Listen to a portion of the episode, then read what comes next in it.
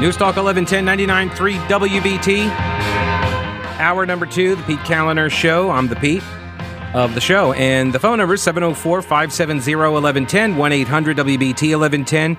Thanks again to Congressman Dan Bishop.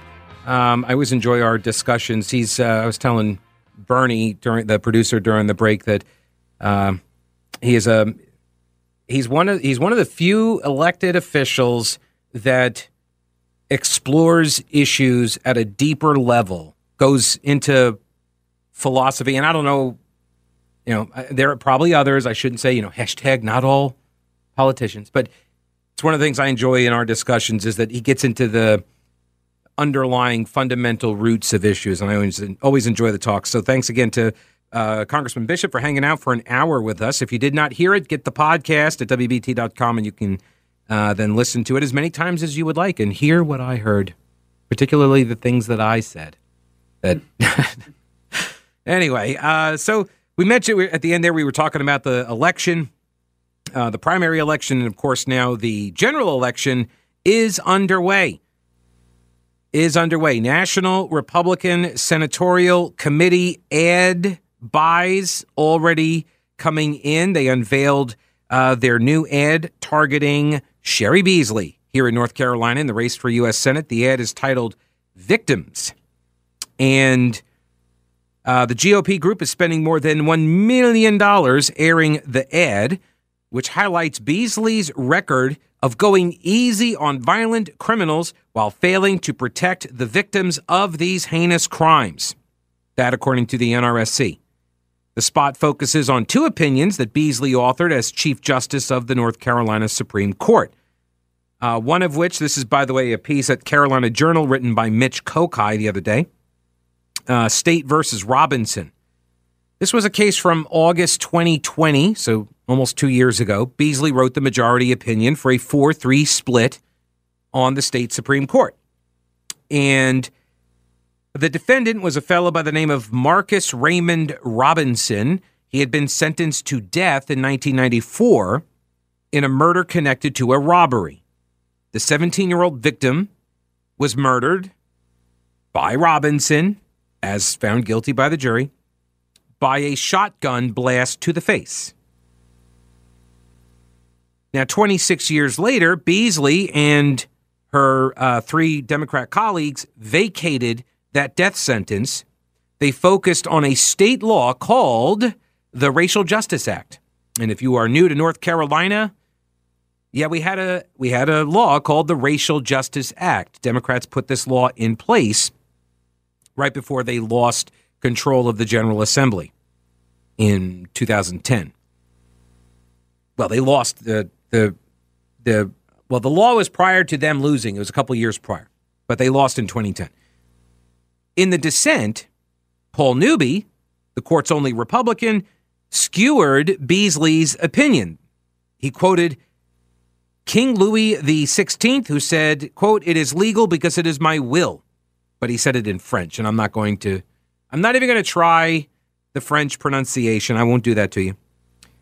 He said, "Today, four justices of this court adopt the same approach to the law, violating the norms of appellate review and disregarding or distorting precedent as necessary to reach their desired result. Apparently, in their view, the law is whatever they say it is." The majority decision ended up commuting Robinson's death sentence to life in prison. The other case that is mentioned in this ad by the N R S C is State versus White.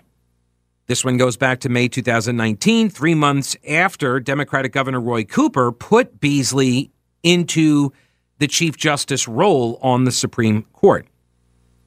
In that case, the defendant confessed in writing to sexually molesting a seven-year-old girl, but his lawyers said his conviction should be thrown out. You know why? Because an indictment in the case failed to name, by name, the seven-year-old girl. The indictment just called her victim number one. And so they, yeah, so they they they tossed that one out too. Because they called the seven-year-old victim of a sexual assault They called her victim number one. Beasley wrote the majority in that one. It was a four two majority. She wrote, quote, "The state concedes that its intent was to conceal the identity of the child, an intent at odds with the purpose of the naming requirement to provide notice of the essential elements of the crime charged to the accused. Thus, use of the phrase victim number one does not constitute naming the child." In the dissent, Michael Morgan, also a Democrat, he critiqued Beasley's uh, opinion. He called it a narrow and rigid interpretation of the applicable law. He went on to say, one, uh, one he says that there was uh, two important rights. One was the criminal defendant's right to have sufficient notice of the charges lodged against him. The other is the state's laudable aim to protect the identity of a minor who is the alleged victim of a sex crime. Then there was another dissent written by Newby, the Republican, now the Chief Justice. He said that the indictment that listed the child victim as victim number one did not cause the defendant any harm. Quote, "Once again, a child victim must endure the emotional distress and indignities of another trial because of a purely legal technicality. It is this type of legal gamesmanship which leads to cynicism about whether justice prevails in our criminal justice system." So those are the two cases. Those are the two cases that the National Republican Senatorial Committee are focus, or is focusing on, uh, or the cases that they are focused on. There, oh, there you go. And um, the campaign ad does not mention another case where Beasley and Newby had uh, fought each other. Mitch Kokai writes, this is about State v. Keller. This was a five to two decision in uh, a dispute that finally ordered a new trial for a man who had been caught soliciting online for sex. The defendant thought he was soliciting a fifteen-year-old boy, but he was actually propositioning a police detective. Beasley and the state Supreme Court majority ruled that the defendant should have been able to present a defense of entrapment. He should have been able to do that. Newby dissented, saying, quote, "The crucial event in the case is the moment that the defendant learned his prospective sexual partner was underage.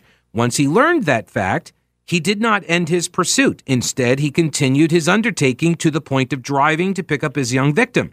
His actions demonstrate his predisposition to pursue such an illegal sexual encounter."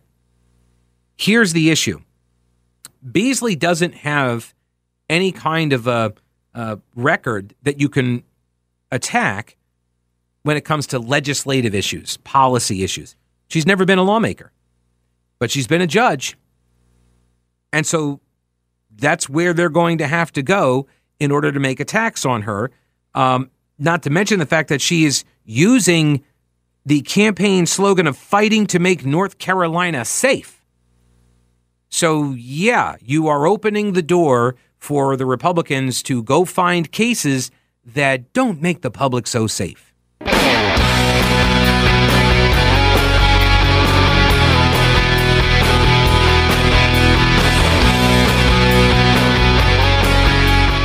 News Talk eleven ten ninety-nine three W B T. So just went over the details of the ad that's gone up against Cheri Beasley, the Democratic candidate for U S Senate in North Carolina. She's a former judge, um, Supreme Court Chief Justice as well. And um, I don't know, I guess, I, I guess I'm going to call this Clean Up on Aisle Beasley. Uh, the assembly dot com. Sorry, the assembly N C dot com. And uh, this is a piece by Jim Morrill, who used to work for the Charlotte Observer covering politics. And uh, he does this lengthy write-up. Headline, Cheri Beasley's record is on trial. A review of her appellate cases reveals a judge who is independent and hard to label. Lawyers who have appeared before her, as well as some former colleagues, describe her as thorough, fair, and even-handed. This may shock you, but Jim talked to a whole bunch of people that thought she was fantastic and uh, apparently was unable to locate anybody who thought otherwise. Um, I mentioned the earlier cases. Uh, there was the one uh, about the juveniles are not, after all, miniature adults. That was the uh, the dissent. Let's see here. This was the J D B case. Um, that he starts off telling is Orange County. J D B's public defender argued he was in custody when he confessed, and it would have triggered that would have triggered his Miranda rights to remain silent. The trial judge disagreed. It went all the way up to the uh, state Supreme Court, and she wrote a dissent. She lost. But in two thousand eleven, the U S Supreme Court sided with Beasley when the Democrats had, this was two thousand eleven. Uh, writing for the majority, Justice Sonia Sotomayor said a child's perception of custody is different than that of an adult, uh, which she said would be self-evident to anyone who was a child once himself, including any police officer or judge. In the week following George Floyd's murder in twenty twenty, downtown Raleigh, like cities across the country, exploded with violence. Now, now, Jim, hey now, those were mostly peaceful riots. It was a mostly peaceful explosion of violence. Come now. Windows were shattered. Tear glass, uh, tear gas clouded the air just down the street from the Supreme Court's building. Days after the killing, Beasley donned her robe and took her seat in the chamber for a rare news conference. Too many people, or sorry, too many people believe that there are two kinds of justice. They believe Uh, this because that is their lived experience. In our courts, African Americans are more harshly treated, more severely punished, and more likely to be presumed guilty. Courts, she added, must openly acknowledge the disparities and work to eliminate them.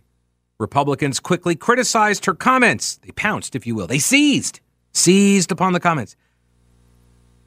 Dallas Woodhouse is then quoted. He was a former executive director of the state G O P. He wrote at the Carolina Journal, quote, in casting aspersions on the court system as a whole, the Chief Justice impugned the reputation of every judge, prosecutor, clerk, probation officer, magistrate, and law enforcement officer who has dedicated their life to the cause of justice, as well as countless everyday citizens that honorably serve as jurors.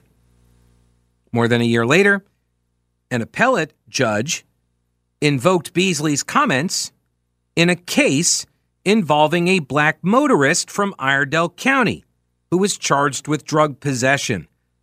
The lawyer for the driver, charged with the drug possession, questioned whether bias had played a role in the initial traffic stop.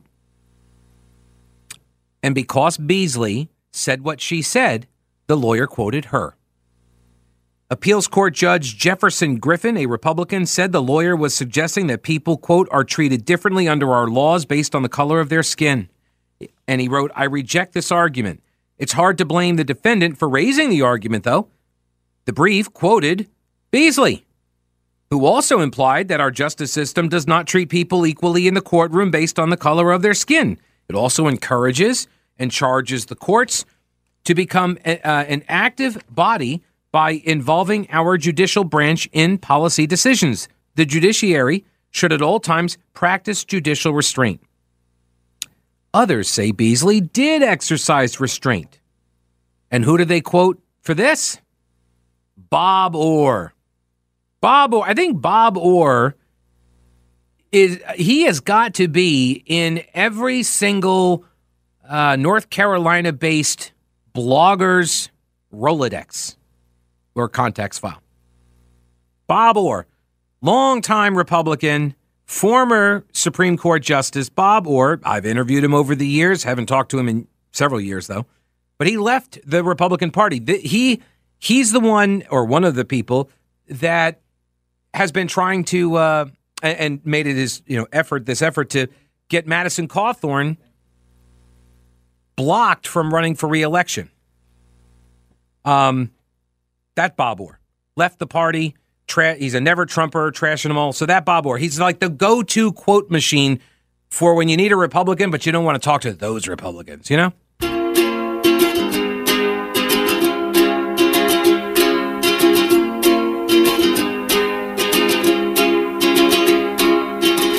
News Talk eleven ten, ninety-nine point three W B T. Jim Morrill writing at the Assembly. What's the website on this again? The Assembly N C dot com. Talking about Cheri Beasley and how uh, that she has no legislative record, so because she's never held an elected position outside of a judicial post. So there isn't a lot to attack her on. You can't go after her votes on policies. She's not, you know, running around on the campaign trail making a whole bunch of statements over the course of a long career at, you know, local and state level. So all you've got is her races for judge, where, let's be honest, not a lot of is not a lot of coverage. So there's not a lot of stuff that you have to say when you're out there on the campaign trail. So that leaves the rulings, her opinions. And so they went through and they read through their, uh, her opinions.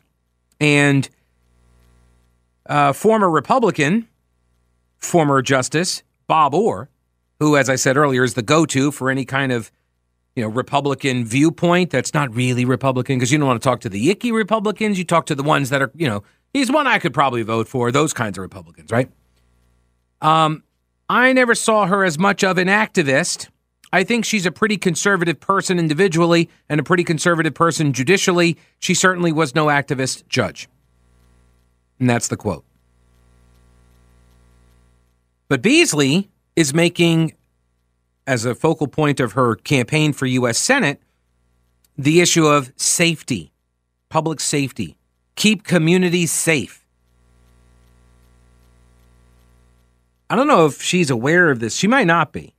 It is possible. But uh, is she aware she's a Democrat? All right, because you may have, look, you, uh, that fight's, if she's going to be willing to take on her own party on some of this stuff, I welcome that, but I've seen no indication that she has done so yet. I mentioned earlier the North Carolina Racial Justice Act. And again, if you are new to the state, you weren't here for this lovely fight that we got to have, courtesy of our former Democratic-controlled General Assembly that allowed death row prisoners to serve life in prison under the Racial Justice Act if they could prove racial discrimination played a role in their trial. Now, at first, the way Jim Morrill Wright said, you would think, oh, okay, well, if I could prove that there was some sort of racism at the trial, I, I would think that would be important, right? I mean, way more important than all of the facts of the case that were presented at the trial and all the jury deliberations and all of the years of appeals, right? I mean, totally. If there was some bit of racial animus, some bias, some discrimination that put somebody on death row versus life in prison or an acquittal even, right? We should definitely hear what that is. Well, the Racial Justice Act let them use statistics. Yeah. Let them use statistics. So they could say, in this particular state, people charged with a crime, if you were black or white, the statistical chance of me getting this sentence versus this other sentence was higher, and so therefore racism. And look at that, you're not going to be put to death any longer. The This was two thousand nine. So this was, and you may not remember those days, I remember those days, the death penalty was being fought over all across the land.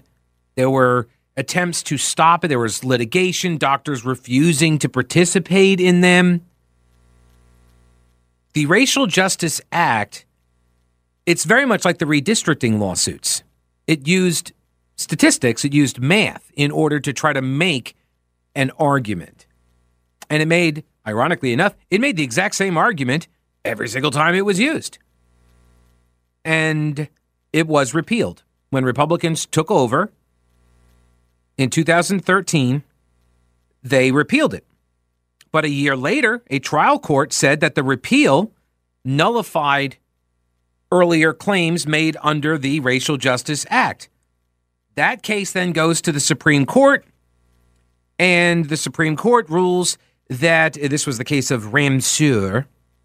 Ramseur. Ramseur. Anyway, Ramseur.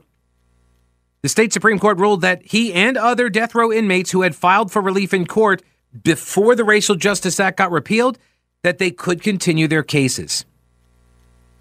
They could continue. The same day, the state's high court made a similar decision in the case of another death row inmate named Rayford Burke. Now, Cheri Beasley did not write the opinions, but she did vote with the majority, so they're kind of like her opinions.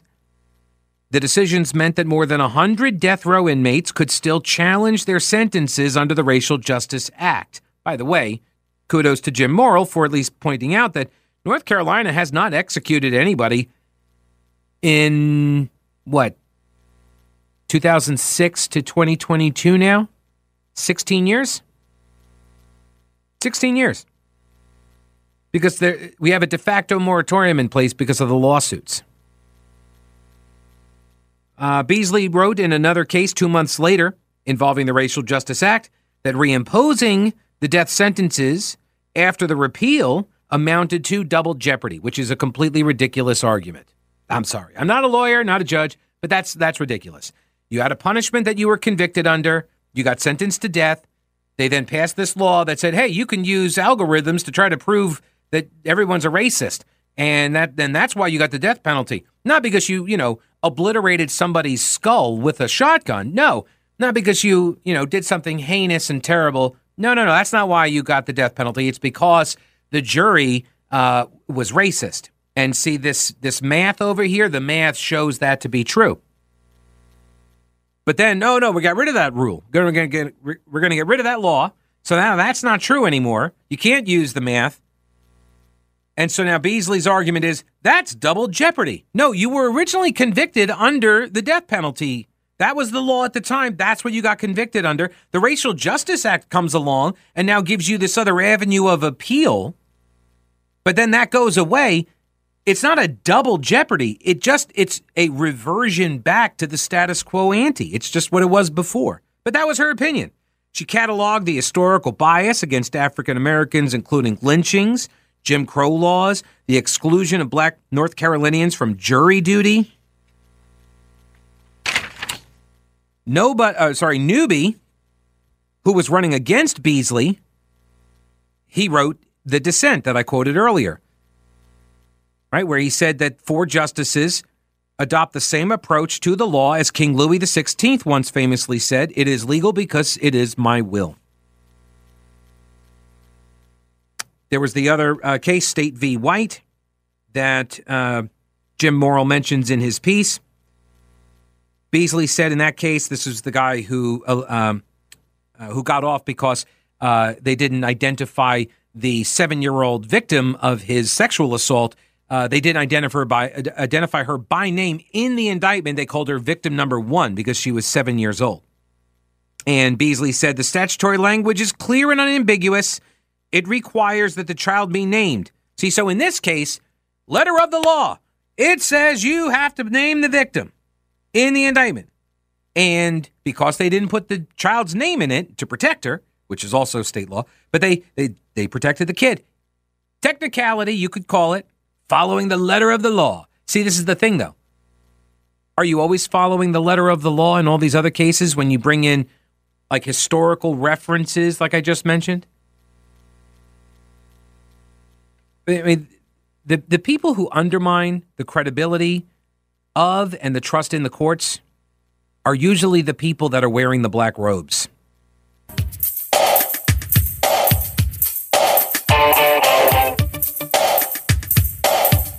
That's Fine Young Cannibals. News Talk eleven ten, ninety-nine point three W B T.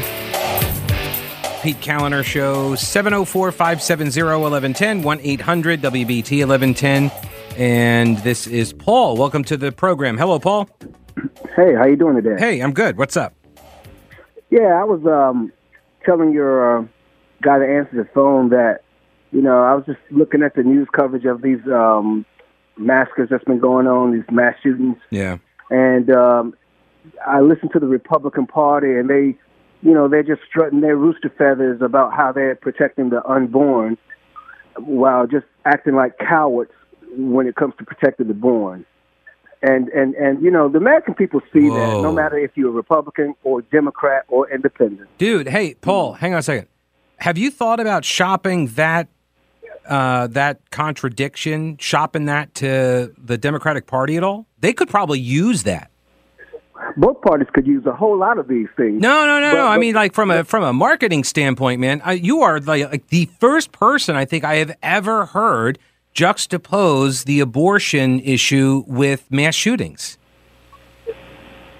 Well, I'm kidding. I'm kidding. Believe me, I'm not the yeah, thank No, you. I'm kidding, Paul. This is not a novel and, idea. And, and, it's and actually no, hang on, Paul, Paul, Paul, Paul. This is not, it's not a new idea, and it's actually a really intellectually lazy and dishonest argument, because there isn't any, there are no Republicans that want to see school shootings occur. There aren't. And there's no Republicans that want to stand up to the gun lobbyists. That's a different question. Work. No, that's a different question. So what's your objective, Paul? Is your objective to stop the mass shootings at schools, or is your objective to take guns? What is it? Well, you, first and foremost, we have a Second Amendment. No, yeah. So no one's talking about taking guns. What is your objective? Smart. Listen. What? To uh, what? It's a simple question, Paul. I don't have a lot of time, so I, I, I boil these things. I answer, but it's you keep interrupting. I do interrupt because I hear you taking it into a different place. Do, is your objective to stop I, the school shootings?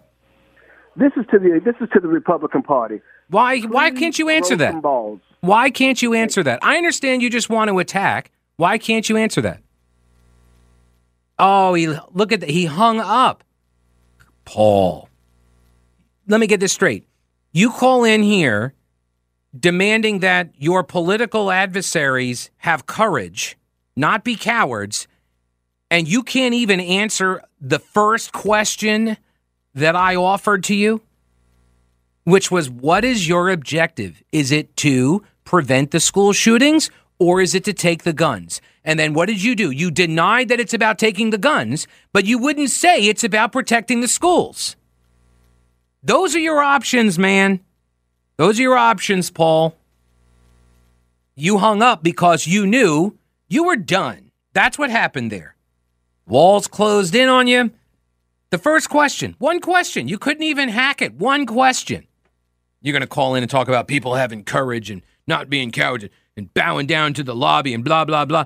If you are talking about the N R A after a school shooting, I know what your objective is. Your objective is gun control. Your objective is not securing the schools. Because if you're trying to secure the schools, there's a whole host of remedies that are available. But people mock them. We, we, can't, we can't harden this, the targets here. My God, we're going to make the schools look like prisons. Oh, my God, they're going to look like a prison. All right, first off, schools already look like prisons. They've looked like prisons for decades now. My God, the communist aesthetic has, like, gripped the architectural world that has built up all these schools. They're terrible-looking buildings for the most part. Unless you go back really long ago. Like, if like you can find a school that's, like, one hundred years old. Those things are beautiful. I mean, the mechanical systems in them are terrible, but they look fantastic. And then they went through that whole, uh, North Carolina apparently built like every single one of its government buildings during this time period in the seventies, when all we were doing was mimicking the Soviet Union architectural styles. I don't understand why. Uh, so everything's like just these drab box concrete buildings, you know? But think about that. When I suggest, hey, the objective should be securing the school, and here's a way to do that, harden the target.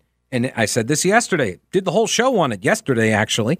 Um, if you are, well, almost the whole show, um, if you're trying to, uh, anybody who has played a video game, what's called a base building video game, and I could name some for you, but there are a whole bunch of these types of games. You've probably seen ads for them on your phone.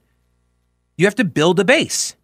And then they send, you know, swarms of zombies or flying tomatoes or whatever. They they try to infiltrate the base. And it is your mission to, when you're playing this game, is to just put up all the barriers to direct them certain places so uh, you can prevent them from gaining entry to the base, and then you lose. This is not new. It's not a new concept. It's been going on forever, literally forever, ever since people started attacking each other's bases and homes and cities. So, hey, why don't we secure the buildings? And what what's the response? I don't want it to look like a prison. Oh, okay. So you're saying aesthetics is more important than the kids' lives? That's how this game is played, right? Just to be clear, that's how you play the game? That you're saying that the aesthetic of the building takes priority over the lives of the children, because you don't want your kid to be in a building that has security that might look like a prison. I disagree, by the way, that it would look like a prison, at least any more than it currently does. But I think you could actually pay some attention to making the schools not feel look like a, pres- a prison. But here's the other thing. Even if it looks like a prison on the outside, It doesn't have to look like one on the inside, guys. This is, the, this is what I mean. The, the reaction to this idea that I have seen is infantile, stupid, intellectually lazy, dishonest, bad faith. All of these terms, they all apply. Because it's not about securing the schools, see? When you don't understand the conclusion, reassess the assumption. And that's what I did to Paul. I made him state his fundamental assumptions, right? My assumption was that you want to save kids, you want to protect kids, limit the school shootings, right? No, no, no. Paul made it clear. His first priority, not about the kids, it's about the guns.